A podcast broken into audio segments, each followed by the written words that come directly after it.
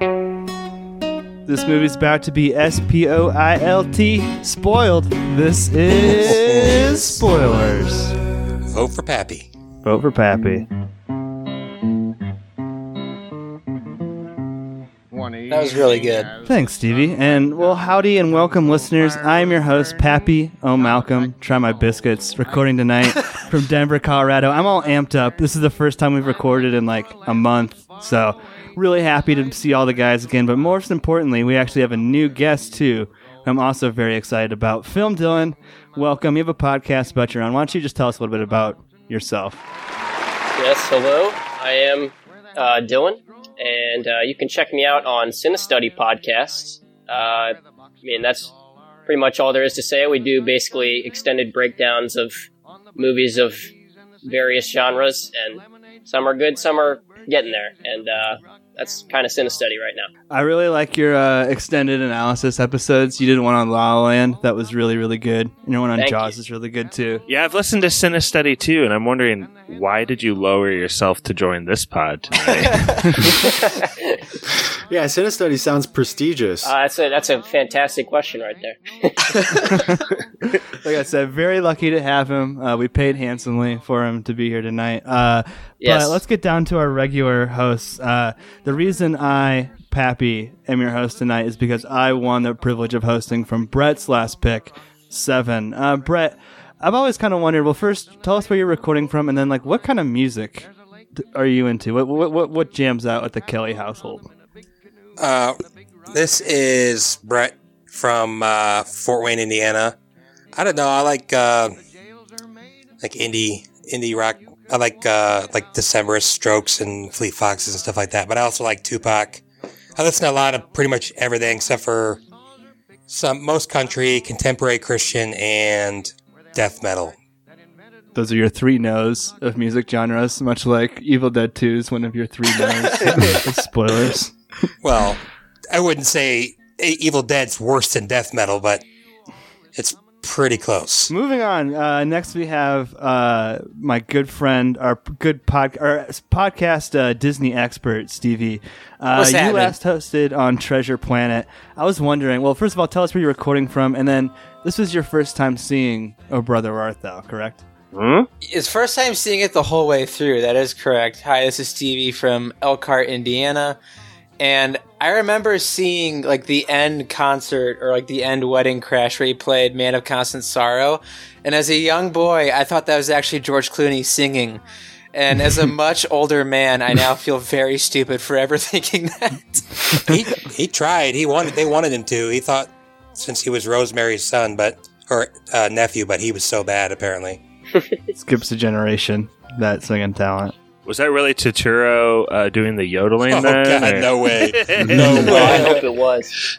it definitely wasn't. But that voice that you just heard, uh, well, actually, let's wait, Josh, wait a second, because next up chronologically would be Mikey, who hosted on Raiders of the Last Ark. Uh, Mikey, how do you feel about the Coens? I, I don't think we've ever really talked about them um, together. Uh, we've done a couple of their movies. Now we've done Old Country for Old Men, which I love. Uh, I Old like, country uh, for old men. Hmm. Yeah, or No Country for Old Men. Uh, I like some of their stuff, and then other stuff, uh, like we were talking earlier, Suburbicon was not very good at all. So I guess they got some stinkers, but they also have some really good stuff. I like a lot of their stuff. I like them. Nice. And where are you recording from tonight? Uh, Elkhart, or no, Goshen, sorry. There you go. Um, and then last but not least, uh, Josh, I didn't mean to, to hold you back there, but it's just been so long since you've hosted. I did want to call attention to that, and I hope everyone's rooting for you during trivia tonight. But it was the Too Fast, Too Furious podcast where I had a meltdown, um, and my mom got real disappointed in me. So now we're uh, spoiling our favorite movie. But that was so long ago, John Singleton was still alive. Oof. Oh my god! Josh, you told me you love this movie. When did you first watch it? What's your what's your relationship with it? Uh, that's an interesting question for me. I think I was a freshman in high school, and we watched this as a basketball team, the freshman basketball team, because like Nice. the coach was like, That's if a you real get- pump up. if you get one charge per game, I'll take you to a movie and pizza. And we're like 15. And we're like, fuck yeah, pizza, man. So we got enough charges, and this was the movie. And I even liked it then. There you go. And uh, you're from Goshen tonight too, right? Goshen, the land of drawing charges. Goshen, Of course. Indiana. As it's known. Yep. So that's that's our cast tonight. Um, but let's get down to, to the movie.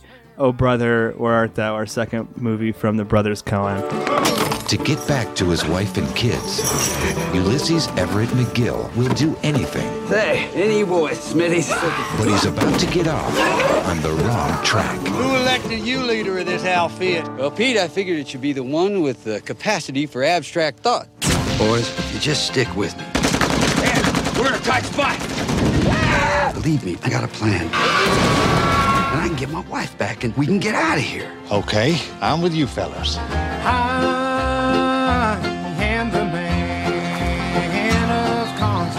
Ain't you gonna introduce us, Pete? I've seen them first. Them sirens loved him up and turned him into a horny toad. You two are just dumber than a bag of hammers.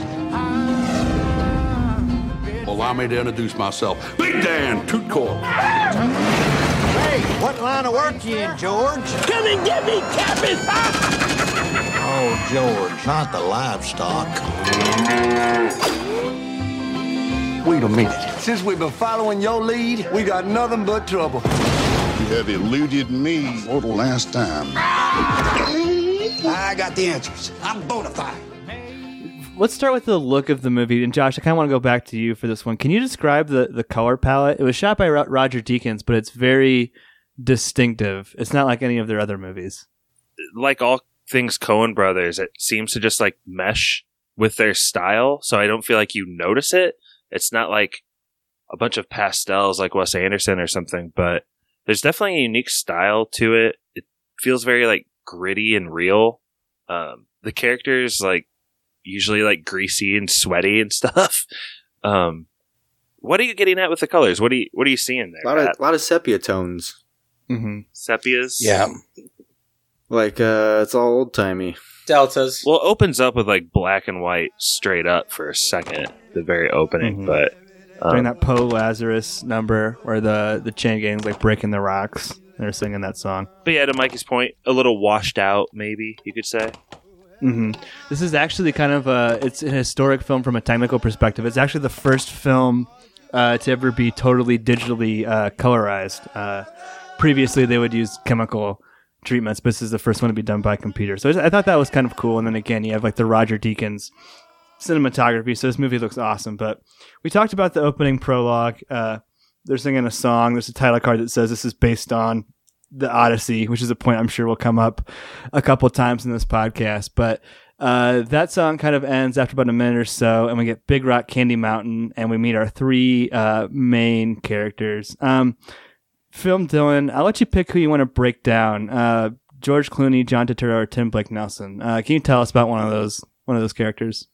All right. Well, I think I got to start off with the big one, which is uh, George Clooney, right? Uh, he's kind of the main Mhm. guy, and uh, he's Everett, and Everett is just like super fast talking. Like he's got like kind of this charisma that the other two don't possess. He's like he seems to know what he's talking about, but when you listen to like anything he's saying, he's not really saying anything at all. Like he says something very early on, like he basically is just asking, "Is anyone here a blacksmith?" But he like brings it out in like eight paragraphs of anyone here formerly skilled in the metallurgic arts or something of that nature.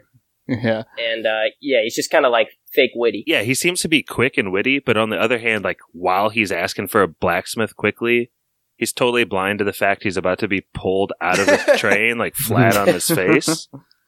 Yeah, It's kind of a reoccurring theme. he misses a lot that's going on. It seems like because he's just he's, he's very much consumed with himself. Yeah, we later on to fi- go to find out that he's he's been locked up for practicing law uh, without a license. Um, then, kind of like second, also kind of part of the power struggle of the group is John Turturro. Uh, his character's name is Pete Hogwallop. Uh, the Hogwallops are a simple folk. I think it's fair to say. Uh, even for 1930s Depression era Mississippi standards, um, they're barely getting by. Uh, apparently, a famous Hogwallop family saying is "Never trust a Hogwallop." so Uh.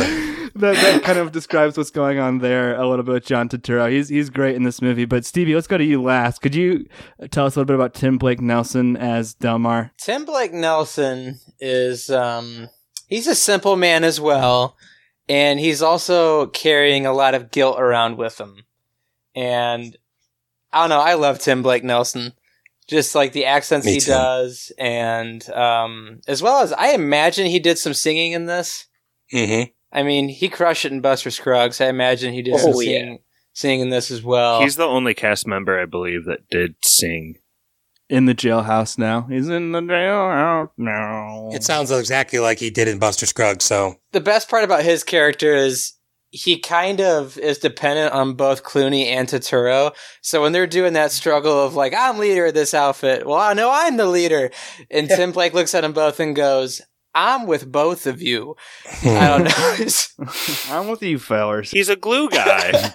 uh, funny story too is that Tim Blake Nelson, who is, is playing the simpleton of the group, was actually I was watching this Charlie Rose interview, and they're like, "Oh yeah, he was actually the smartest guy on set of the Coens and the main characters. He's the only one who actually read the Odyssey, um, and he went to Brown, so he's like this like super brainiac. He's playing the dumbest guy Wow. In the group. But this was actually like his breakout role too. He really he he said it himself that he hadn't had a role that consisted of more than a couple scenes in a movie before this, and now he's alongside Clooney and Turturro, which uh, he he did really great. He's one of my favorite characters. I also heard in that same vein, Pap, that he never auditioned after this movie. Like this was really a breaking point for him. It's pretty awesome. Yeah. And uh, so then the like like Dylan mentioned, uh, the gang's kind of like falling out of a train. They're trying to like collect themselves. There's some internal strife. Uh, but then we meet the harbinger of this movie. And Josh, who who comes rolling down the train tracks and what does he tell tell the gang? Uh, who is it? I don't He's know. no man. No, no He name. has- Nobody. No he, name. ser- he is no man and he serves no man. Um, it's this blind, Riding the rails. uh, just bluesy, wise black dude that's got this like weird pump contraption on the railroad. hand car. It's it's kind of cool, like the super wide shot of it because it's in the Odyssey.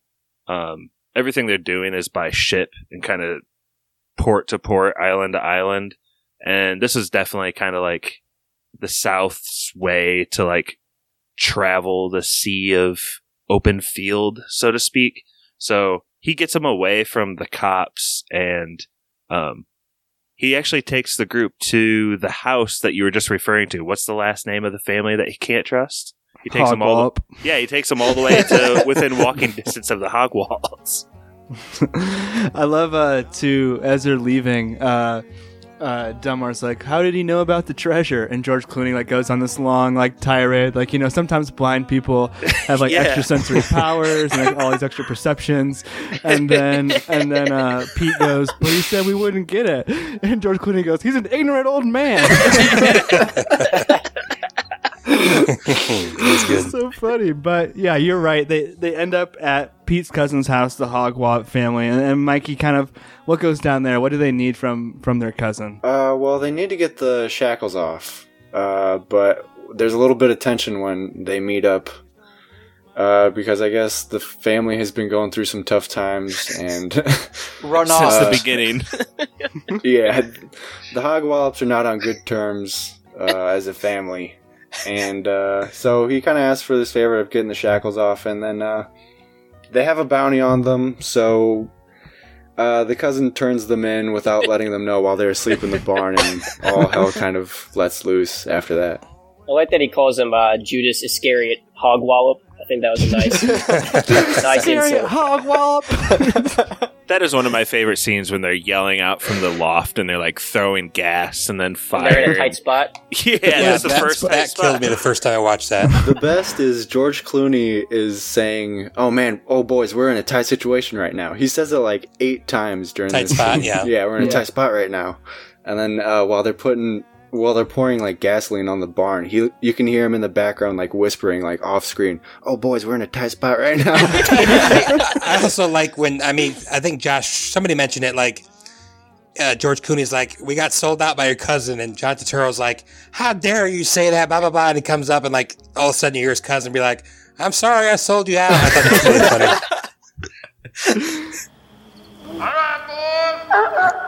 How's my hair? We got you surrounded. Damn, we're in a tight spot. Just come on out and grab it in. And don't try nothing fancy. Your situation is putting out hopeless. Damn, we're in a tight spot. I love the, the dy- the dynamic too between his cousin and the little kid that he has. Like as the gang approaches the house, the kid like is shooting at him. He's like, "You better You not be the bank?" serving papers. You fellas from the bank. I nicked the census man." And Dummer's like, "There's a good boy." yeah, that's a good boy. and it Good even comes up again later because while they're there, George Clooney like nicks something from the house, and even though the the cousin is totally like turncoated like the whole group, Turturro's still like, "Why did you steal that from my cousin? You didn't know he was evil at the time." Yeah. I was borrowing it until I knew who he was. that don't make no sense. it's so good. But yeah, so the the cops show up, like they mentioned. Uh, the little boy bails them out. They R U N N O F T away, and then they immediately kick him out of the car, and he walks home dejected. And that's kind of a, a theme of this movie is that you'll see a lot of characters kind of come and go. Um, I think that's kind of like the influence of, of the Odyssey, like they talked about. But th- that's kind of like the first episodic adventure that they have. Uh, there's a little montage here uh, where they go, or George Clooney goes into town and he's trying to buy his Dapper Dan, uh, which comes up. And, and one of my favorite lines where he's like, uh, you can't get the parts and he can't get his palm. He's like, this place is a geographical oddity, two weeks from everywhere. that whole scene is genius. I love that scene. It's like the the whole dialogue in this movie is so good because it just make like half of the stuff George Clooney is saying is so unnecessarily like complicated, but he's just Hmm. like it's so good. I don't know. Yeah, he's very wordy. Well, hate this place a geographical oddity? Two weeks from everywhere. the uh, cashiers in Coen Brothers movies are always so stoic or strange or just like dis- disconnected from their job. it's so funny. And this guy's one of those. But uh, we're coming up to one of my favorite uh, songs in the movie. Um, Brett, can you tell us about how Delmar and Pete get, get saved? First of all, that I don't know how they did that, but the the music and how it sounds is like incredible in my opinion. I don't know if they like layered it that way or it just like I can't even like think of a song that's anywhere near like that in a movie. But yeah, they're uh I don't know, I think they're walking or driving at the time, I remember, and they hear a bunch of singing and they run out there and uh, a bunch of people in white they're going down to the river or lake or whatever to get baptized or and George The Clooney kind of just starts well, sorry, the whole time Delmar is trying to give George Clooney gopher. the while all is going gopher Everett. So like George Clooney's like kind of making fun of him and basically saying like you'd have to be an idiot to do that and like Delmar just sprints out there and he gets baptized and he's just super pumped. Like it's probably the happiest he is in the whole movie because he's like all of his sins are washed away and uh, Can I tell Well, you a he thinks secret, he's Brett? free. He Yeah. thinks he's free from the law. yeah he's an idiot. In the eyes of Mississippi. I'm, I'm listening, Josh. Sorry. Yeah. Th- so this movie is really silly and just fun, but I th- watching it through this time when he's like so innocent and like goes to like run out there, like I almost found myself like pre choking up or something. Yeah, I could see that for sure. I could see that. I cried, boys. There you go. Dude, it hits for some reason. I don't It's get a really it. sweet. It's a really sweet scene. Yeah, the I don't know why, but like music always gets me in movies. God, it's so beautiful the too. music and the way mm-hmm. this like the way these like scenes unfold and the way it's shot, like it really sounds like their voices are traveling across the water. Let's go down, down in the As I went down in the river to pray, studying about that good old way, and who shall wear the starry crown? Good Lord, show me the way. Oh, sinners, let's go down,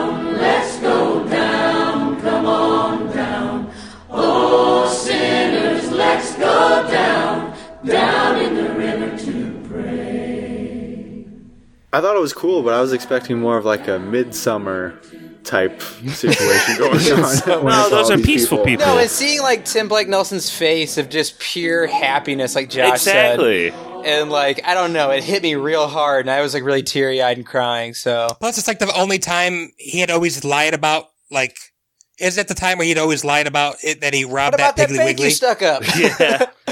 But like, he actually admitted it that time because he feels so good about himself. yeah, so definitely one of my favorite parts of the movie.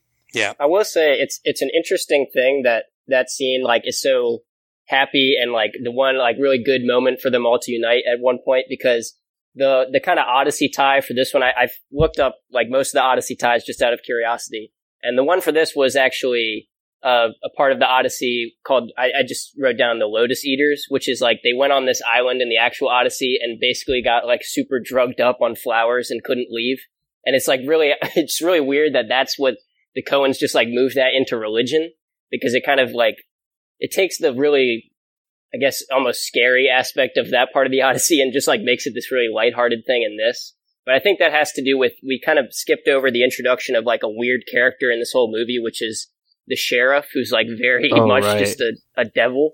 He's always a bad guy. Well, when you talk about uh, the Odyssey, researching Kruger. this lately, I also heard that like Sullivan's Travels is a big part of it as well. I don't know that nearly as well. Does anybody? Yeah, I saw it as part of the AFI uh, project. It's uh, it's it's a good movie. I, I wouldn't necessarily recommend it. I wouldn't consider it one of the greatest 100 American films ever made. Uh, basically, in that movie, the the main guy is like a Hollywood producer. Like he makes movies, but he makes kind of like silly movies, and he wants to make a, a really like serious like documentary like f- or for the people depicting poor people. And he wants that movie to be called oh brother where art thou? And so this movie's from like the 40s or whatever. And then like he goes out to try and learn about poor people but it's like kind of silly and he keeps getting pulled back into the studio and he's not successful. Then like I'm, I'm gonna fuck up this part but then he has like amnesia or something or like he gets arrested and the cops don't believe who he is who he is something like that. But he spent some time in jail and there's this really famous scene where uh they're the prisoners are taken to a uh, black church or they're showing a movie. So that, that that scene's kind of replicated too here in our brother Where Art Thou where the, the prisoners come in and watch a movie. But in, in Sullivan's Travels that there I think it's like a Pluto cartoon and it's just like literally one of those like classic violent Pluto cartoons where he's like getting the shit kicked out of him by the world and the prisoners just like bust up laughing like like crying laughing. And I guess it's kind of like a self-indulgent Hollywood story like hey even the stupid movies like make people happy so everything we do is kind of important. But but there's a lot of I think references it to from from that movie to like different scenes that are that are pulled. Will those nearest the lights kindly rise and dim them, please?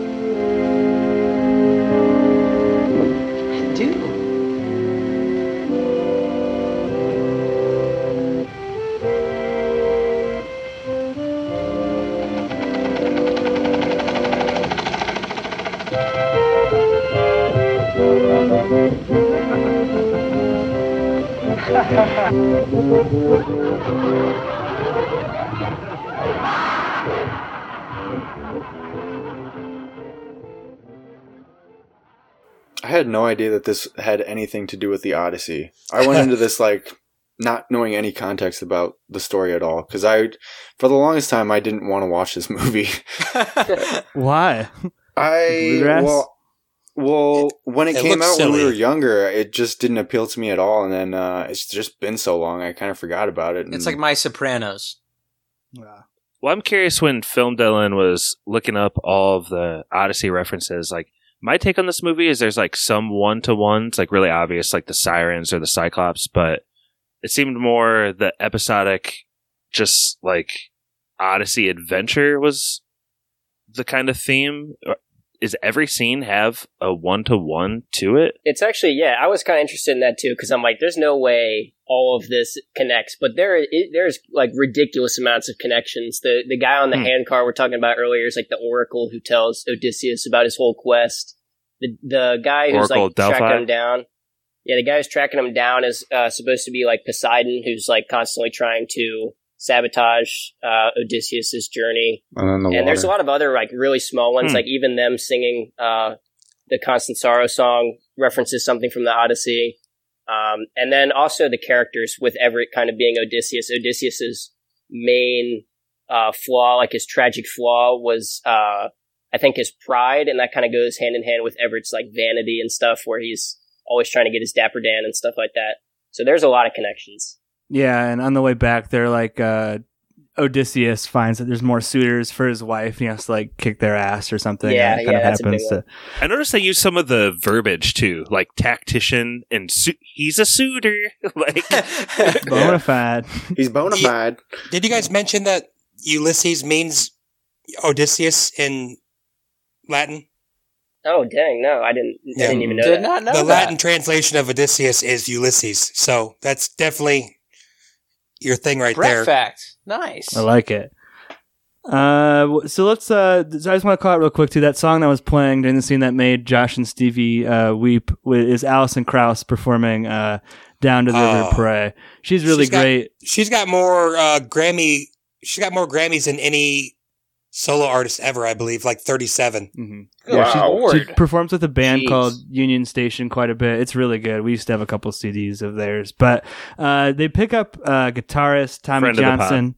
Uh, he uh, Yeah. he sold his soul, almost like the legendary Robert Johnson, to the devil to learn how to play the guitar real good. Um, here's where we kind of get confirmation that that guy who's been chasing him is the devil. He like describes him like beat for beat, like the dark eyes and the, the dog and everything. Um, but he tells him about a place called Tishomingo where they can sing into a can and get some money. Uh, Josh, do you like uh, the song "Man of Constant Sorrow"? I used to not, and now I freaking love it. I There really do. Um, I love Robert slash Tommy Johnson's guitar playing on it too. Yeah. Um, why do you think? I, it kind of bothers me that they changed his name for this movie for some reason. Wait, Was that a legal not, thing?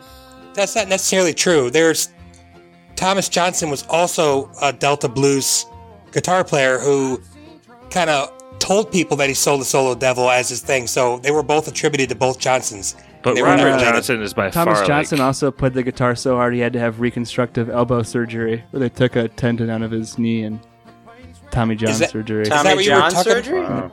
Oh, that was a stretch. You're Isn't that what. Marilyn Manson had when he had his rib taken out? Oof, yeah, that's that's why. Is that what you meant, Josh?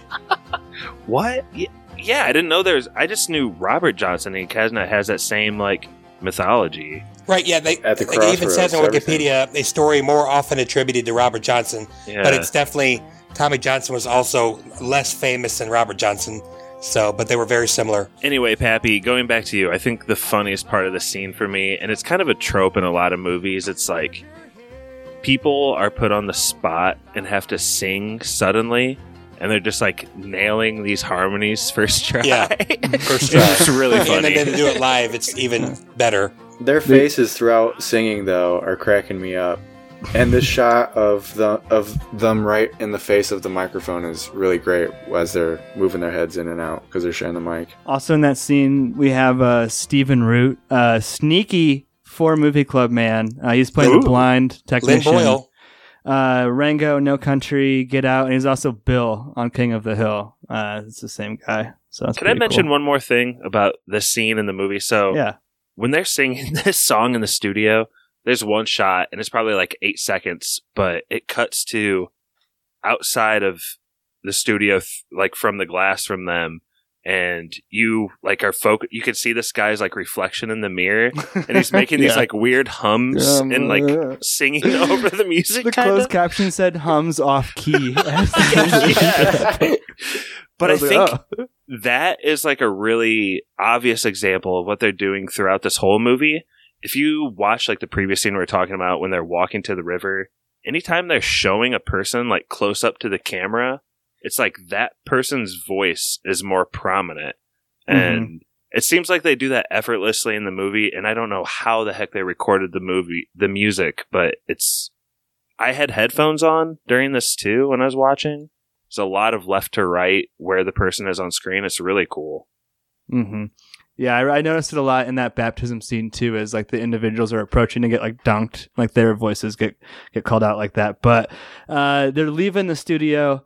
Delmar's celebrating, and they run into my personal favorite character of the whole movie, uh, Pappy O'Daniel, played by Charles Durning. Stevie, tell us about Pappy. Pappy O'Daniel is the inc- incumbent governor of Mississippi, correct? Yeah. In the movie, yep. Yeah, and he also played uh, Mr. Lebowski in The Big Lebowski. Strong men do cry. yeah, Mr. that's someone else, I think. Is yeah, it? I agree. It's somebody else. I oh, I thought at it was first I thought it him. was No, it's the same guy. Uh, It's no, I not the think, same guy. Uh, it's John Huddleston in The Big Lebowski. Yeah, it's definitely not the Mm. same guy. I'm with you. And then, Who's he in uh, the Big Lebowski? But this guy, this guy is Lebowski. in um, Charles Durning is in the Hudsucker Proxy, another Coen movie, where he's like a CEO of Hudsucker Industries. Gotcha. My bad. I they just thought it was exactly him. alike though, so it's a very and they easy. sounded like too. Yeah, I, I, I thought it was at for a second, but then it didn't take me very long, and I was like, oh, it just looks like him, but not really. It's not yeah, I had to use the IMDb. Good catch. Didn't take Brett Ye- very long though. No, Yeah, I just used my E Y E S, just my eyes. Precious that good. Steve, tell us about Pappy though. What what more about this guy? Pappy, um, he uh, really, really wants to get reelected, and there is a reformer that's probably going to take his place, if not for the uh, soggy bottom boys in the end. But um, he's a very overweight man and Staunch. very staunch. I mean, it's Mississippi. Like, It's kind I of staunch imagine- on staunch. I mean, that's just staunches versus staunchers at that point, Yeah. all right? Yeah, no, you Yeah. guys need to do actually uh, learn your history.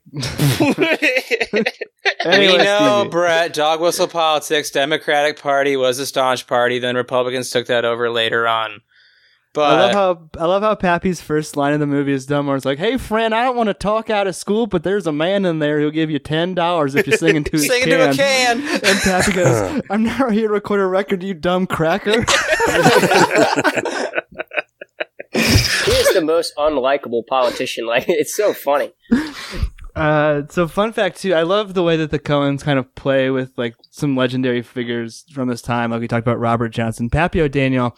I have a book over there in my pile of books called uh, "Please Pass the Biscuits, Pappy," which is a photo uh, documentary of the actual Pappy O'Daniel, who is governor of Texas, and uh, it's actually it seems to be kind of the case of the movie that it was pretty much a true story where he was a technician at a radio station, uh, became an on-air personality, parlayed that into a political career uh, from his fame, and also propped up his uh, flour biscuit business during that time. So it's like Talk about a basically true story. Yeah, but they just they just A changed Renaissance states, pretty much. But they're they're sitting around the fire uh, later that night. Uh, they're kind of killing time, and I think one of the best scenes uh, of the movie here is is a way to learn about the characters as they talk about what they want, and, and George Clooney's asking, you know, what what will you do uh, with the money? Um, and then he's like, this is the first time they say 1.2 million each, or as Delmar's math goes, 500,000 each, 400 Delmar.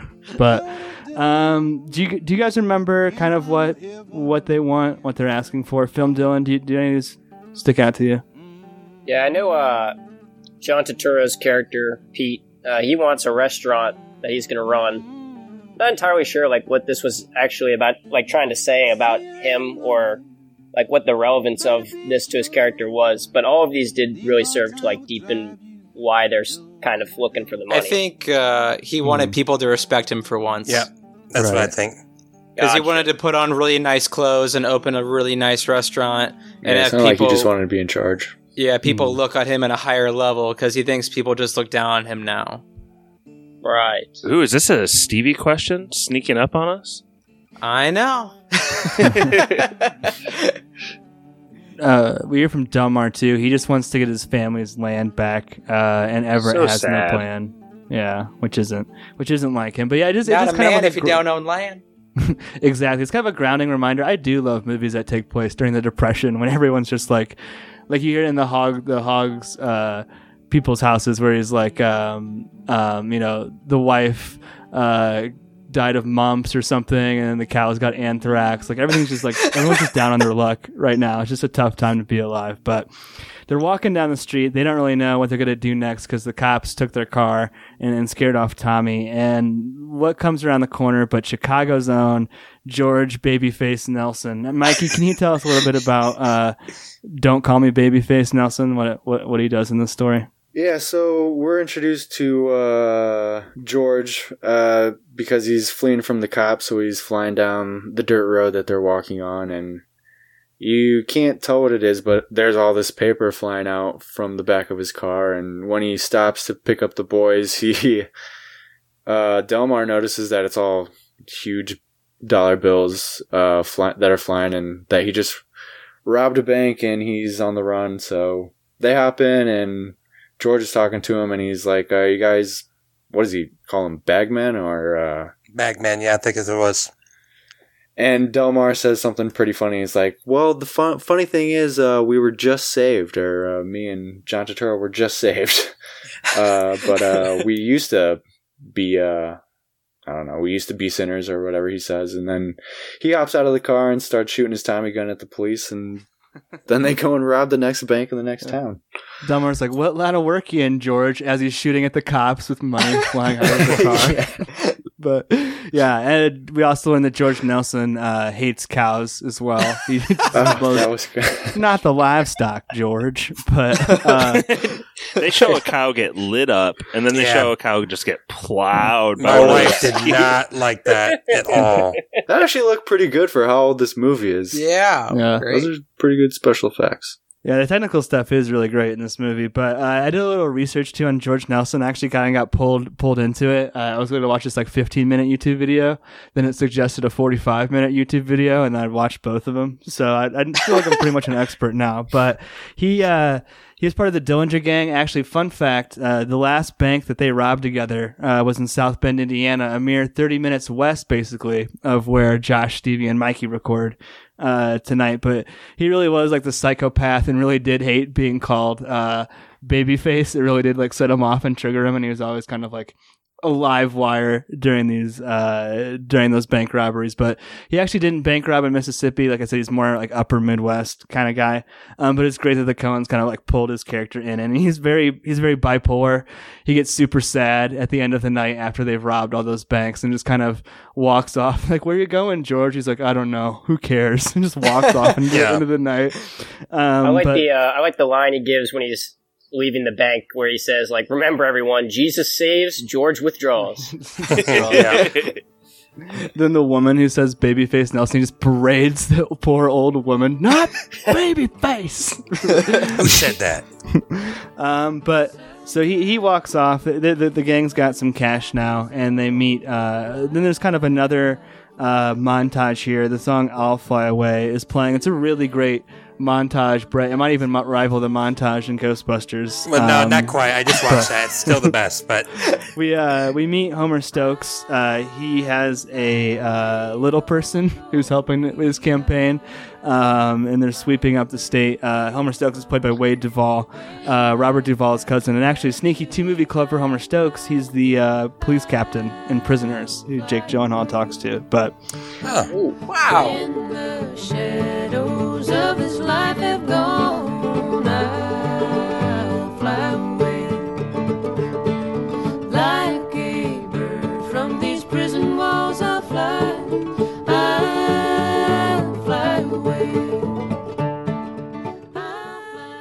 During that movie, they steal some pies. Uh, we learn that the album "Man of Constant Sorrow" is absolutely blowing up, and they're becoming- becoming celebrities throughout the state. Uh, They paid and for the those gang steals a pies. car. It's banging on SoundCloud right now. yeah, It's blowing up.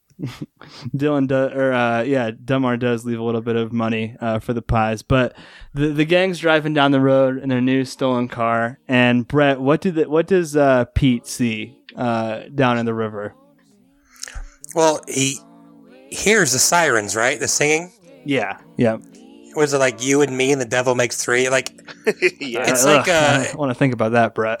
Yeah. I mean, they're like really like in the Odyssey, I'm the thinking. sirens like lure you in and you drown and whatever. So they had to tie themselves up and plug their ears or whatever. So, but yeah, they get sucked into it and they kind of get in a drugged out stage and state, and Clooney gets wasted, and then they wake up and what's his face is a frog. So They left his heart. that was Turned him into a horny toad. Them sirens did this to Pete. They loved him up and turned him into a horny toad. Uh, I like how Delmar's reaction to that too is he's like, uh, "We got to find some kind of wizard to change him back." Like, that's where he thinks the adventure needs to go. Next, just try to find some wizard. But the gang's got some money. They've got a car. And now they've got Pete as a frog. Uh, they go to have a dinner in a nice, nice restaurant. And uh, Stevie, can you tell us a little bit about uh, Big Dan Teague, uh, uh, played by John Goodman? The sweatiest man in the state of Mississippi was played by John Goodman. Um, they were outside for a mere five minutes on their picnic, and he was just covered in sweat. His shirt turned two shades of blue real quick. But um, Big Dan is a uh, coming off as a Bible salesman, and he's kind of making this pitch too of like you know knowing your customers and how to sell to them. And he's really intrigued by that boxer carrying uh, Pete the horny toad around. And uh, what did he think that? What did he think that was in there? What's in the box? Probably just money, or jewels or something, right? Yeah, I think money. Yeah. Which I don't know. Did you guys think this was kind of um, a slant at religion at this part when he beats the tar out of him and robs him? I th- I was thinking more of just it's the depression and they people will do anything to get money, but that's it's possible. I didn't think of it that way, but I could see Just it. I kind of guess. beat you over the head with it till they take all your money.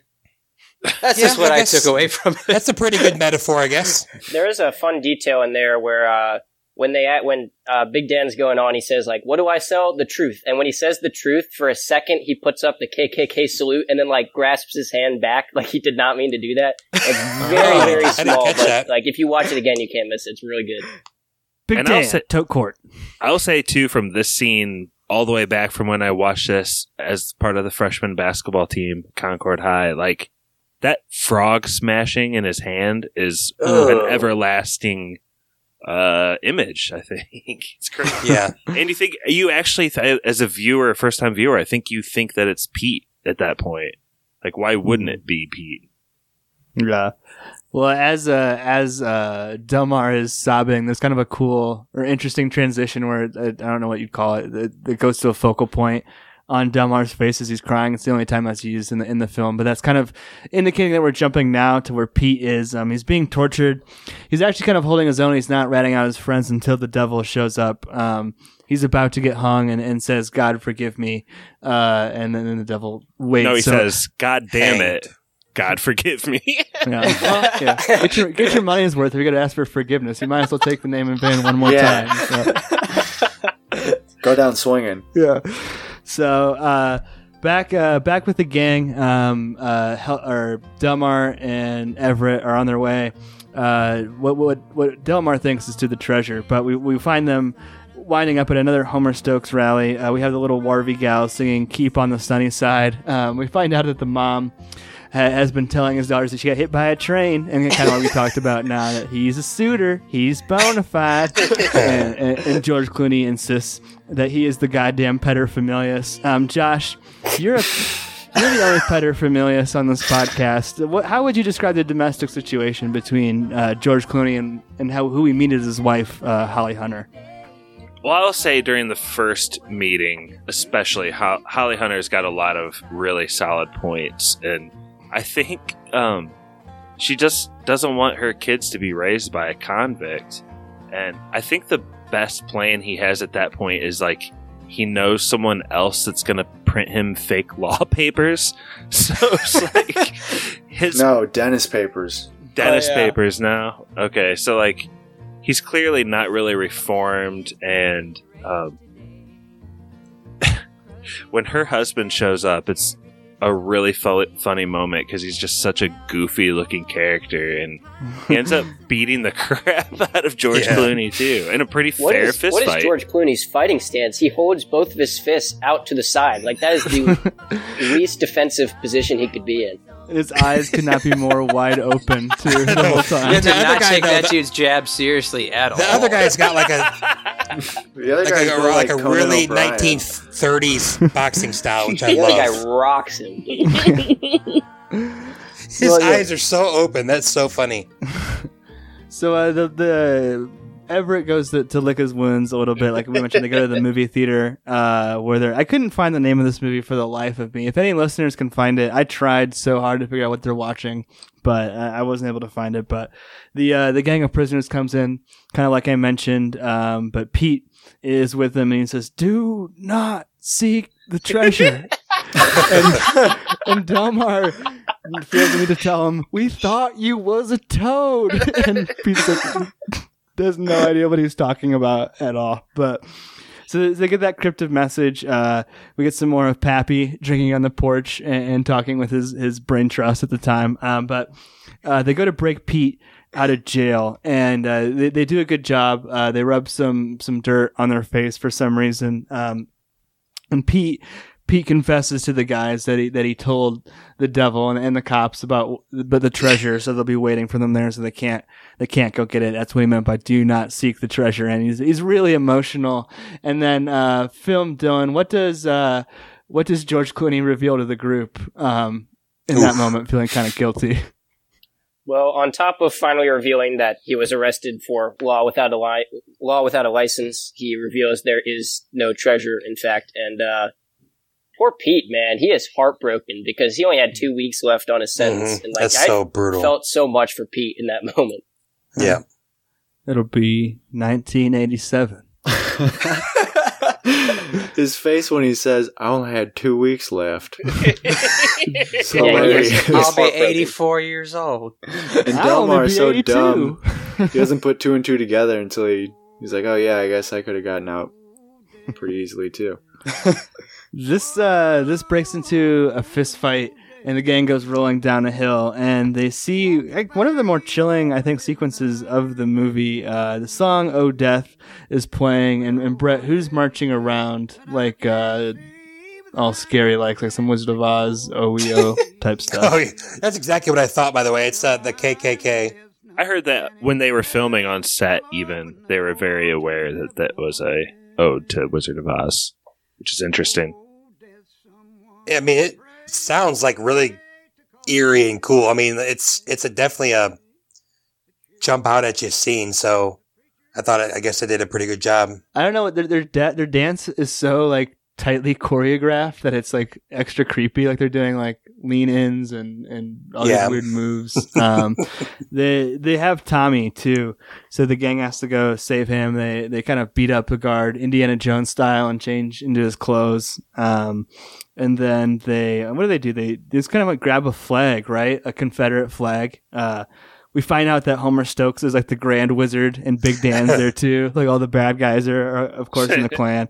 And uh, I, I don't know which one of them chuck, chucks the flag, but everyone's all like, "Oh, you can't let it hit the ground!" So they're all distracted, and they don't see them also cutting down the wires on the burning cross, which take out uh, Big Dan T. Um, but the group the group heads back into town, and then there's some kind of political event concert. I think it's a Homer Stokes like rally, like a radio type deal. But but he shows up there. That's where uh, Everett's wife is, um, and Pappy is also there to try and get the campaign manager to switch sides. So we have all kind of like these three storylines uh, coming together. Um, there's a couple songs here. Uh, Josh, we talked about in the jailhouse. Now I'm curious. Now, did you do you like this one too? Are you all in on, on bluegrass now as an as an older man?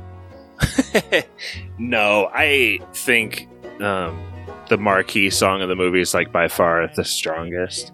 But I did like this scene. Um, it feels like so real. This like building they're in and like old time town and people just crowded in there and sweating and breathing. Um, I know that's not the question you asked, but No, yeah. I love that part of the scene. Um, just feels like so grimy and weird, and even somehow like when they're playing the song, and George Clooney doesn't really have like a role in that first song. He's like kind of standing off in the corner of the stage, pulling his beard down, talking to his wife, and it's like I, I don't know, like the whole thing's like campy, but yet gritty and real too, and it's just strange and awesome.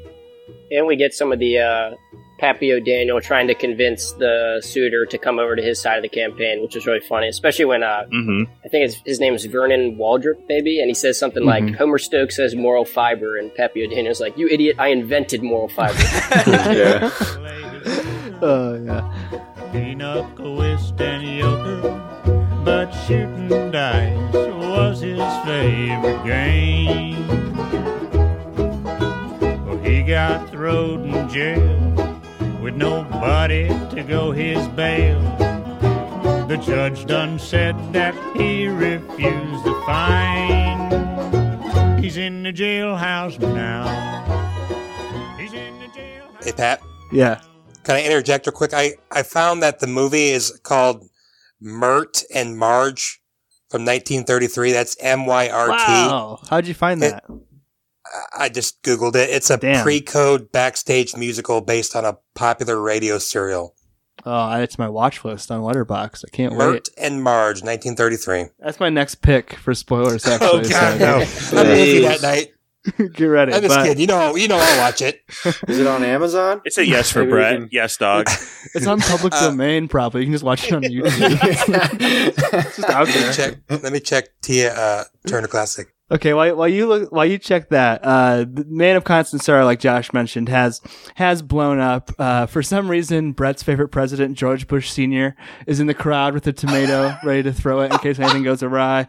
And of course, it does because Homer Stokes interrupts and and says that they- they're they're bad guys and, and they disrupted a Klan rally, but the the, the group or the crowd just wants to hear music, and that's his undoing. And, and Pappy, uh, the ever wise and, and present politician, uses it as a moment to, to bolster his campaign and pardon the, uh, the, the soggy bottom boys, and, and they all sing "You Are My Sunshine" in a chorus. And so the movie could end there, uh, but it doesn't. The gang has to go on one more um, mission. Uh, Dylan, do you remember what that mission is? Yeah, they are trying to recover the wedding ring uh, so that Everett can finally be with uh, Holly Hunter here at the end. And so they got to return to, I believe it's the house where he said he hid the treasure, maybe? I, I might be mixing that up, but I think that's what it is. Yeah. It's like their old family home.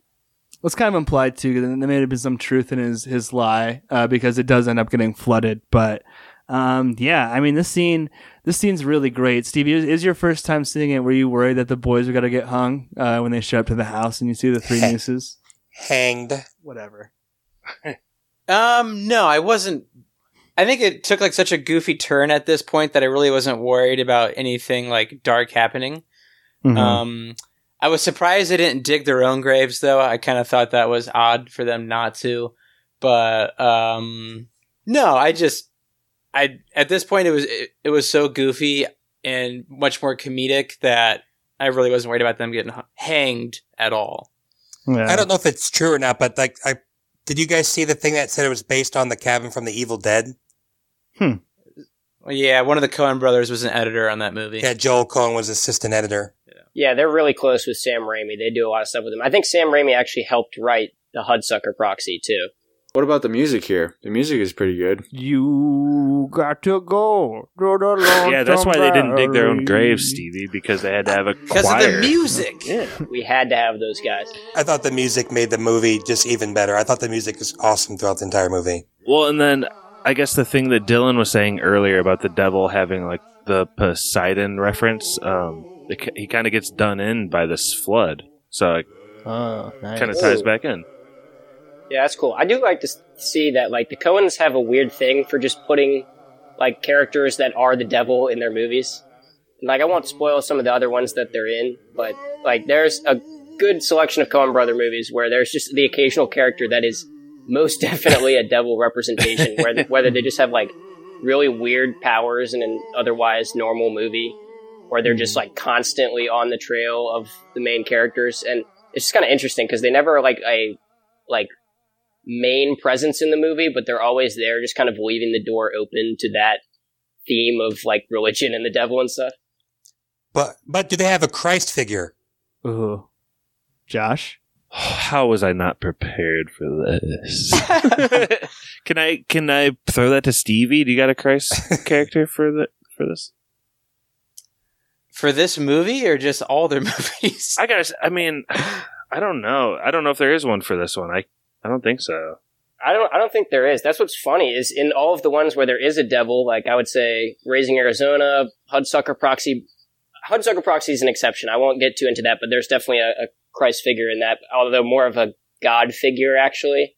But most of the oh. ones are just there's a devil. It's like I can't think of anyone that would be like a Christ figure in this movie. Donnie's probably the devil in the Big Lebowski.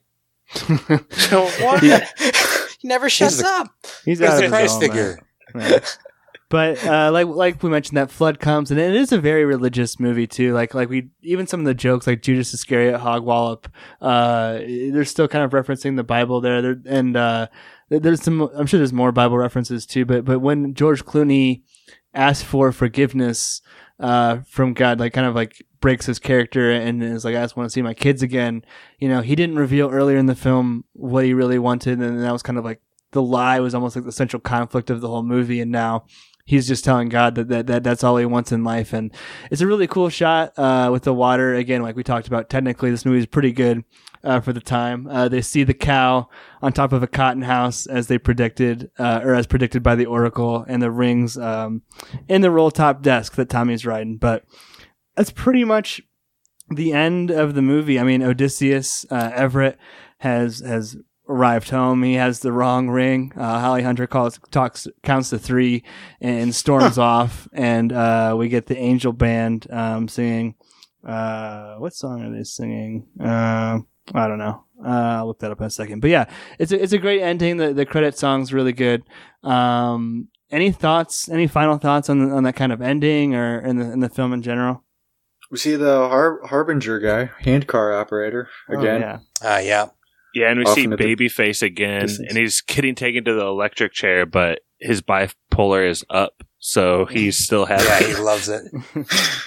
Yeah, I also think uh, George Clooney kind of has the full arc because somewhere I think right after Delmar and Pete get baptized, he says something like, "There's uh, like justice of the law and there's justice of God or something like that. There's forgiveness of the law and there's forgiveness of God." And it's interesting how all the characters get both because you have those two getting baptized there.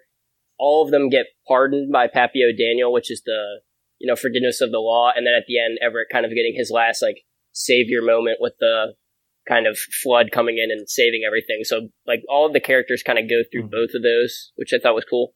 And even Yeah, that's it's kind of cool. a baptism of sorts with the the water coming in. Um, the song is called Angel Band. My apologies. And then the artist is the Stanley Brothers, but the Wharvey Gals are singing it there at the end, uh, and it cuts to black and white. Uh, any other final thoughts? Anything I skipped over? Um, yeah, um, the one real female character, Penny Holly Hunter. Why is she such like a hard ass at, at the end? I wasn't. I'm not saying this as a, like stubborn? a huge like feminism thing. Think but about how many times she's been conned by one man that won't die. Mhm. We left her with all these children. Seriously. What are you yeah, I planning, think just Josh? stubborn, I guess. Those are really good points. Did did we talk about? I might have zoned out, but did we talk about that crazy scene with the uh, the Duvall guy just going crazy at that party? Did we talk about that? I thought that was like he's like on the radio and he's pretty much telling everyone he's in the KKK, and that's the turning point. Uh, did we, we, talk skipped, about we skipped over a little bit. I guess He I'm was saying of some. Brett. crazy racist stuff. He said, No, I'm just saying not- it was a really crazy scene. Like it's like all the cool singing and everything, and then it just goes crazy. I don't think we talked about John Goodman getting the burning cross on him. Okay, one thing at a time, Brett. Jesus, slow down. So the for the for the guy at the party, like I was confused. Why is he pissed? Is he pissed that they have a, a black person in their band, or does he? He says those boys aren't white. Does he think that they're actually not white? I think 'Cause- he's. Uh, I think they all get unmasked at the KKK thing when they're trying to rescue Tommy, and he sees them. They say the and color because one of the guard's lines he colored. says when he first interrupts them is like, "These boys just disrupted a, a ceremony. I'm in a little society that you guys may know," and that's when everybody realizes, like, "Oh yeah, Homer Stokes not a good guy." Yeah, I think he was just really indignant that they would have the like the audacity to mess with a sacred ceremony. But also, they had their faces painted to blend in to, to hide from in the dark. They all had. uh I'm not gonna call it blackface 'cause that's not what it is, but like dark stuff on their face. That's why It's I like thought grease they were colored. Almost. Yeah, Yeah. like grease. That's exactly probably what it is. Okay, because that's what I was confused about. If he thought that they were actually like mixed, because he has a couple lines about that too, and he's walking in the thing about how he doesn't like mixed people because he's just super racist. But Brett, what did you want to say about the burning cross? No, and I John just- Goodman. I just, I'm just saying, we skipped over some crazy little crazy scenes. Like, I'm glad that John Goodman got his comeuppance, and I kind of like what Pappy, uh, what Stevie was saying earlier about he's kind of hitting people over the head with religion, and he gets hit over the head with a burning cross. I mean, good point, Brett. Nice. Good point. A plus. There's Thank also you. something I read this somewhere, and I, I realized how true it was. There's something about the Coen Brothers with whatever movie John Goodman's in, they just make him like the strongest man alive. Like he catches the the javelin flag, no problem, and like other ones they were talking about, like raising Arizona, he just with like one arm hoists an entire man out of the ground and stuff like that. Like he throws just, a bowling ball at someone who collapses his chest and stuff. And Big Lebowski. yeah. There's another one. He's always just such a beast. Barton Fink, he's like this huge imposing figure. Like everything, it's great. Vietnam vet also. but that's all I got, Pap. Sorry. No, that, no, that's that's perfect. So let's uh let's get into our yes or no's. If this is your first episode, we just break it down binary style. Either giving the movie a yes or a no. I'll go first. Uh, like I mentioned, I kind of freaked out on the Too Fast, Too Furious episode. My mom was super disappointed, and this is her favorite movie. I've seen it literally dozens of times at this point. It's not. It's not an exaggeration to say that I've listened to the soundtrack hundreds of times. I listen to it like every day in the shower, like over the course of like almost a year. So I'm, I'm sure that it was at least hundreds of times. Like, I just this movie is such a part of me. I love it so much. It's so funny. Like even like what we talked about today, there were things that I hadn't thought about, and it's just a really well written, funny story. And then like the soundtrack was just so big. It's tough to underestimate. Like this was a CD that so many people had uh, at that time, and it's just something that doesn't exist anymore. Like people just don't buy the soundtracks to movies. Like you might listen to it on Spotify or something, but it's a really cool memory to have, and uh, I love the Coen. So hard yes. Uh, let's go to last week's host, quote unquote week's host, Brett. What did you what do you give this movie? Oh yeah, this is a good movie. I, I like this movie. Um, I think I put in my review. It's not like my favorite Coen, but it's definitely up there. Um, I thought, like I mentioned a little bit, bit ago, the I thought the music, just the spiritual, the bluegrass, the stuff throughout the movie, just made it even better. Um, good cast. I really like uh, what is it, Tim Blake Nelson. He's probably my favorite character. Um, just a cool grassroots type story, and it's a really cool interpretation of a classic book. So definite yes for me. Nice. Uh, Shocker. Stevie, Shocker. Stevie, first time viewing. What do you give this movie? Hard, hard, yes. I love this movie. Uh, from the soundtrack down to the way it was written, um, even just their dialogue and just the comedy setups in- itself. Um, great, great pick and awesome movie. So hard yes for me. Mikey, also first time viewing. Yeah, uh, I think I got a little bit tricked going into this movie. I didn't even know it was a musical either, so that I'm glad I didn't know that going in, because I probably would have hated it going in. But uh, I loved it. It was uh, way funnier than I was ever expecting, and the music was really good too. And it was shot by Roger Deakins, so it looks awesome. And uh, I thought the Coens did a really good job, and I love that uh, it was kind of like an ode to the Odyssey and stuff. I didn't know that either going into it, so was a really interesting movie. There was a lot of uh, layers to it that I didn't know about, so it was fun to find out. It was a yes. Nice. Josh? Yeah, with what Mikey was saying, I think it's so funny on IMDb that it has listed Ethan Coen, Joel Coen, and Homer as the writers. it's really funny. Um, I I don't. I'm with Mikey too in that I'm not a huge fan of musicals, but this has got to be right up there with like South Park and Walk Hard. Is for, it a like, musical? All-time favorite. I mean, Dude, there's so much music. But does the music singing. advance the plot though? I mean, yeah, the reason the Soggy Bottom Boys get pardoned is because of their music. The comparison to Wizard of Oz, I was like, oh yeah, it's definitely a musical. Gotcha. I just love it, and I love musicals that are just out there and almost barely recognizable as musicals. So, kind of to your point, Stevie.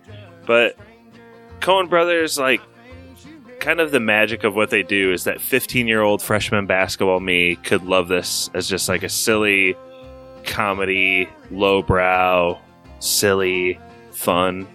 And even me now, 20 years later, it's like, um, it's still that fun aspect of it, but there's also a deeper intellectual part of your brain that kind of pings when you watch Coen Brothers movies, and there's a great example of that. Um, but especially with this movie, how f- just fun it is to watch. It's a huge yes. Nice. And uh, last but not least, you've been a great guest. Uh, you host a great podcast called Cine Study. Uh, Film Dylan, what what say you on Oh Brother Art Thou? Uh, this is a definite yes from me. Uh, no, no question about it. Pretty much most of the Coen Brothers stuff is is a yes in my book. It's all up there. I really like how they're able to like so seamlessly blend a lot of like just crazy, very quirky humor with like kind of what we were saying with like actually having some serious themes and like messages and all of that. And then they're so good at making really memorable characters because you'll like always remember the most obscure characters from movies like this and all of them. And so, I mean, I, I, they can do very little wrong in my eyes. There you go. That's six yeses. That makes Oh Brother Where Art Thou preserved. I don't know what kind of feet this is or food this is. It's not a horse that was almost Gopher turning. or whatever. Yeah. What was it? What was? Fresh a family gopher. of gophers.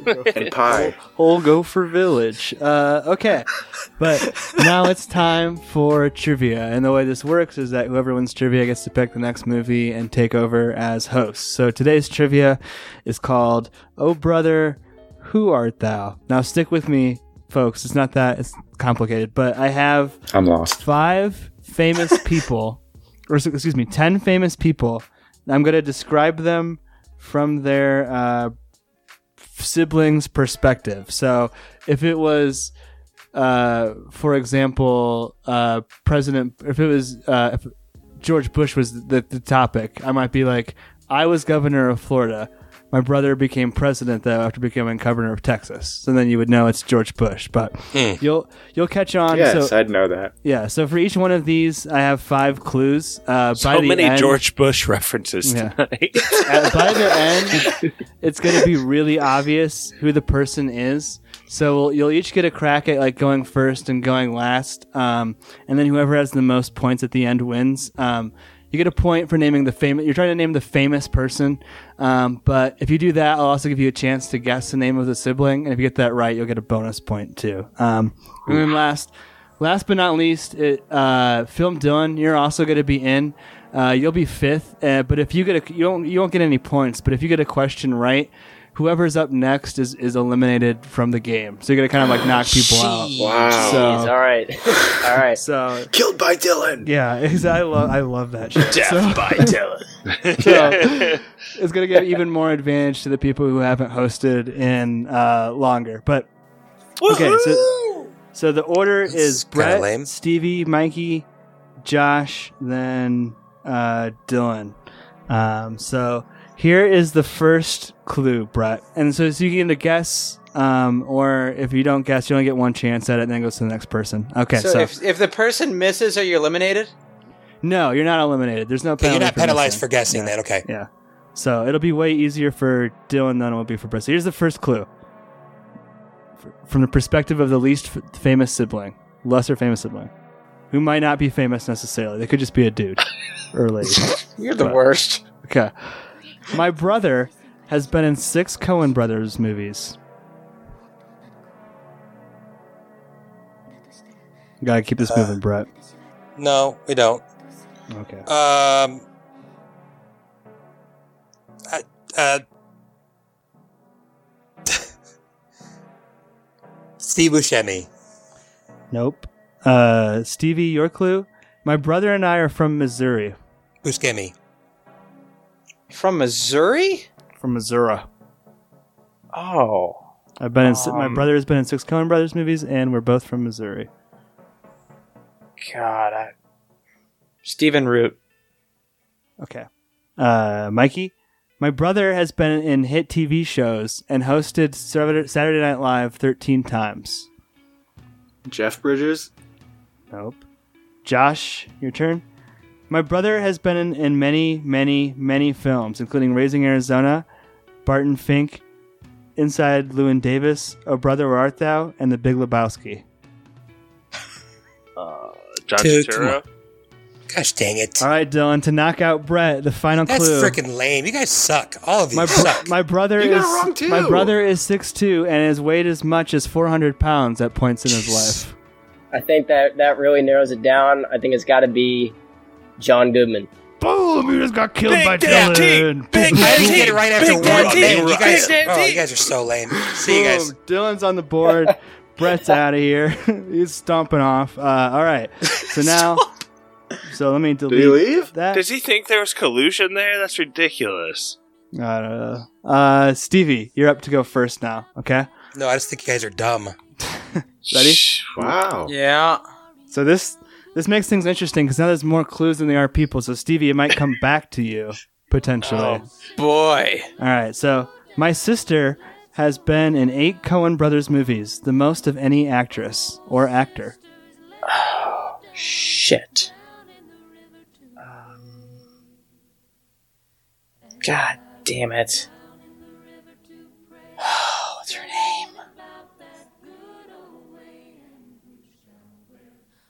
Pap? No guess. no, hold on. Um, My sister has been in eight Coen Brothers movies, the most of any actress or actor. Julianne Moore? Nope. Mikey? Oh no. My sister and I were adopted and we grew up in Illinois. Uh, I don't even know too many uh, Coen Brothers movies, actors in Coen Brothers movies. Uh, I'll just say Holly Hunter. I don't know. Okay, Josh. My sister has won two Oscars for Best Actress in a Leading Role. Oh, I brother, know it. who art thou? Yes. It's a play on words. It's very clever. oh, brother, who art thou? Is, I feel like it's the main character from Fargo, and I can't freaking remember her name. Um, I know it. God What? damn it. That means I'm out. sounds uh, Fran, uh, So dumb. uh, We don't Fran know. McDonald, Fran McDonald, what, what are you saying? uh, Say- Fran, Say- Fran say what you're Swiss, Fran, uh, We need an answer, please. can it be just last name You're or humming. You're humming words. Yeah. Say okay. Just give me a last name, maybe. Mc- No, because it's siblings. the McNerno brothers? No. Dylan, Dylan, you're clear. Get out. My sister has been in a lot of movies, including Blood Simple, Raising Arizona, Miller's Damn it. Crossing, and potentially most famously Fargo. God. Who's who's uh who's about to die here? If I get this, out of curiosity. Stevie. Stevie's about to die. Yeah. Uh, well, may I say rest in peace. I- I believe it is Frances McDormand. That's what I said. He's a fucking killer, folks. He's a killer on the mic. All right, No, so they're all really Stevie's- easy. So Stevie's out, so now it's Mikey, Josh, and then Dylan can still kill Mikey. All right, uh, Mikey, it's your turn to get the first clues. Now there's three people, five clues. Uh, Mikey, my brother has been in three Coen Brothers movies. Jeff Bridges. Josh, my brother and I are from Michigan.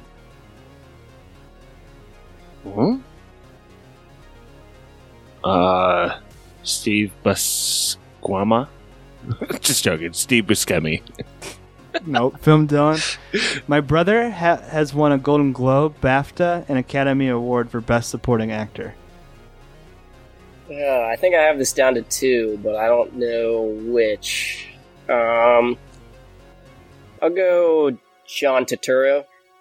Nope. So back to Mikey.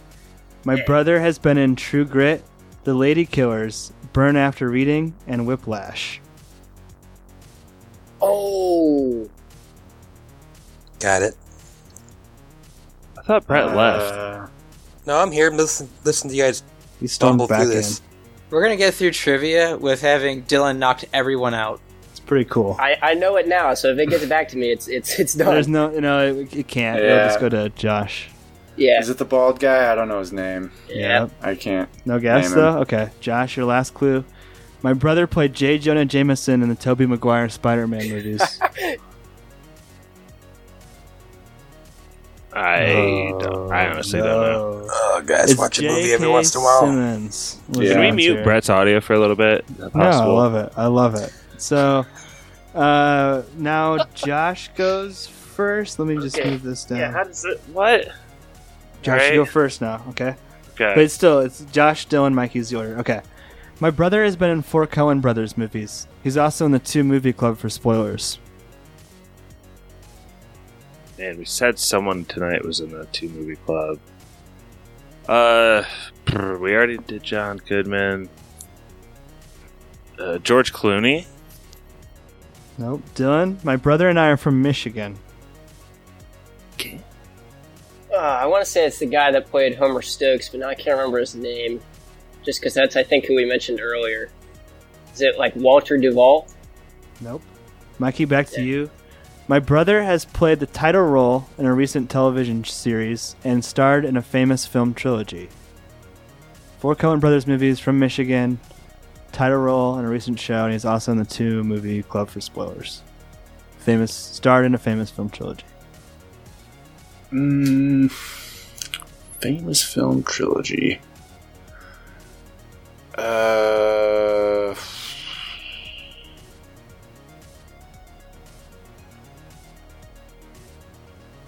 I have no idea. Okay.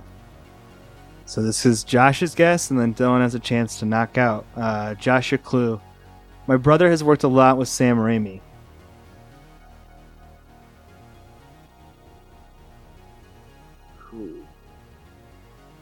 These are all actors. You said. Yep. Yeah. I don't know. Pass. Dylan to, to knock out Mikey and give Josh the win. My brother is really good at fighting the evil dead. Bruce Campbell. There you go. Boom, boom, boom, boom, boom. He was in Coen Bros movies. Been in four Coen Brothers movies.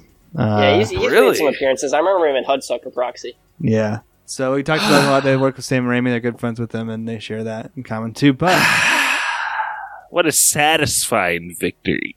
yes, answering so many points correctly, we have your new host, dominant in film trivia, Josh. Uh, let's throw it to Spoiler Man, uh, and then come back and get Josh's pick.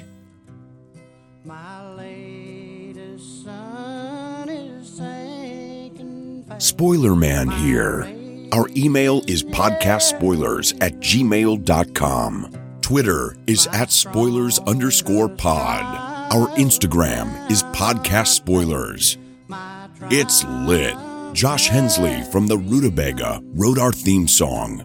And we're back. Uh, before Josh gives us his pick, Dylan, tell people how they can find your excellent podcast. Uh, real quick. Uh, you can find it pretty much anywhere. Cinestudy podcast. Uh, you can find us on Instagram at the same handle. And uh, yeah, I'm trying to do my best to be a little bit more consistent with uploading some stuff. But this has uh, inspired me to do some Coen Brothers stuff, which I was planning on doing eventually. So if you like this uh, movie, you might want to stay tuned for me maybe covering some of that other stuff from them. Awesome. Yeah, like I said, I love the extended analysis episodes. It feels like like the one on La La Land. It's like I don't know, almost two hours or something. It just feels like the definitive podcast on. it. It's like, well, never need to pick yeah, La La I feel like I, now, I so. ramble a little bit, but I do like to get like kind of a as comprehensive a take as I can, which is it's pretty fun. So Very cool. All right, so Josh, you're our next host. Uh, thanks again, Dylan. But what will the movie be, Josh, for your pick? So another John Goodman flick from 1990, movie about spiders, Arachnophobia. Let's go. I'm just joking. I want to threaten Brett because Oh, he's come on. Josh loves acting the real fake snobby pick. about trivia. He does right this now. every time. Just because, yeah, I do, and just but just because I didn't get any trivia answers right doesn't mean I didn't deserve to win, Brett. No, I'm actually pumped that you won. I just wish I would have gotten a chance. We're we're gonna go to. I, I just listened to WTF Pod with Anjelica Huston, and um, it got me thinking about one of my favorite movies of all time. and World since Tenenbaums. I only Spinal get Tarp? since I only get like one or two picks a year, I gotta start going with my favorites, and it's actually the Darjeeling Limited, Brett. Ah, okay. So- yeah, that's good. Yes. Good. I Wes just told Brittany the other day that she it's she needs to watch another Wes Anderson. and it's only a minute thirty one. It's a great spoilers pick. Awesome, awesome, awesome. Dude, I was gonna mention that a Fur- uh, Fura on Instagram, dude. If I get like more than, uh, yeah, no promises. I don't know. Well, thanks, Watch- Josh. Uh, Bre- Breaker of Oaths Josh will be your host next week. Uh, thank you for listening. Thanks again, Film Dylan, uh, Cine Study Podcast. Take it away. Yes, Wait, thank wait. you. Very already did Make spoiler sure man. give us some shout outs. We'll do. We'll do. Yeah, we could always do this Right. in reverse it sometimes. We'll, we'll stay into. We'll stay in touch. Well, thanks for listening. That was spoilers.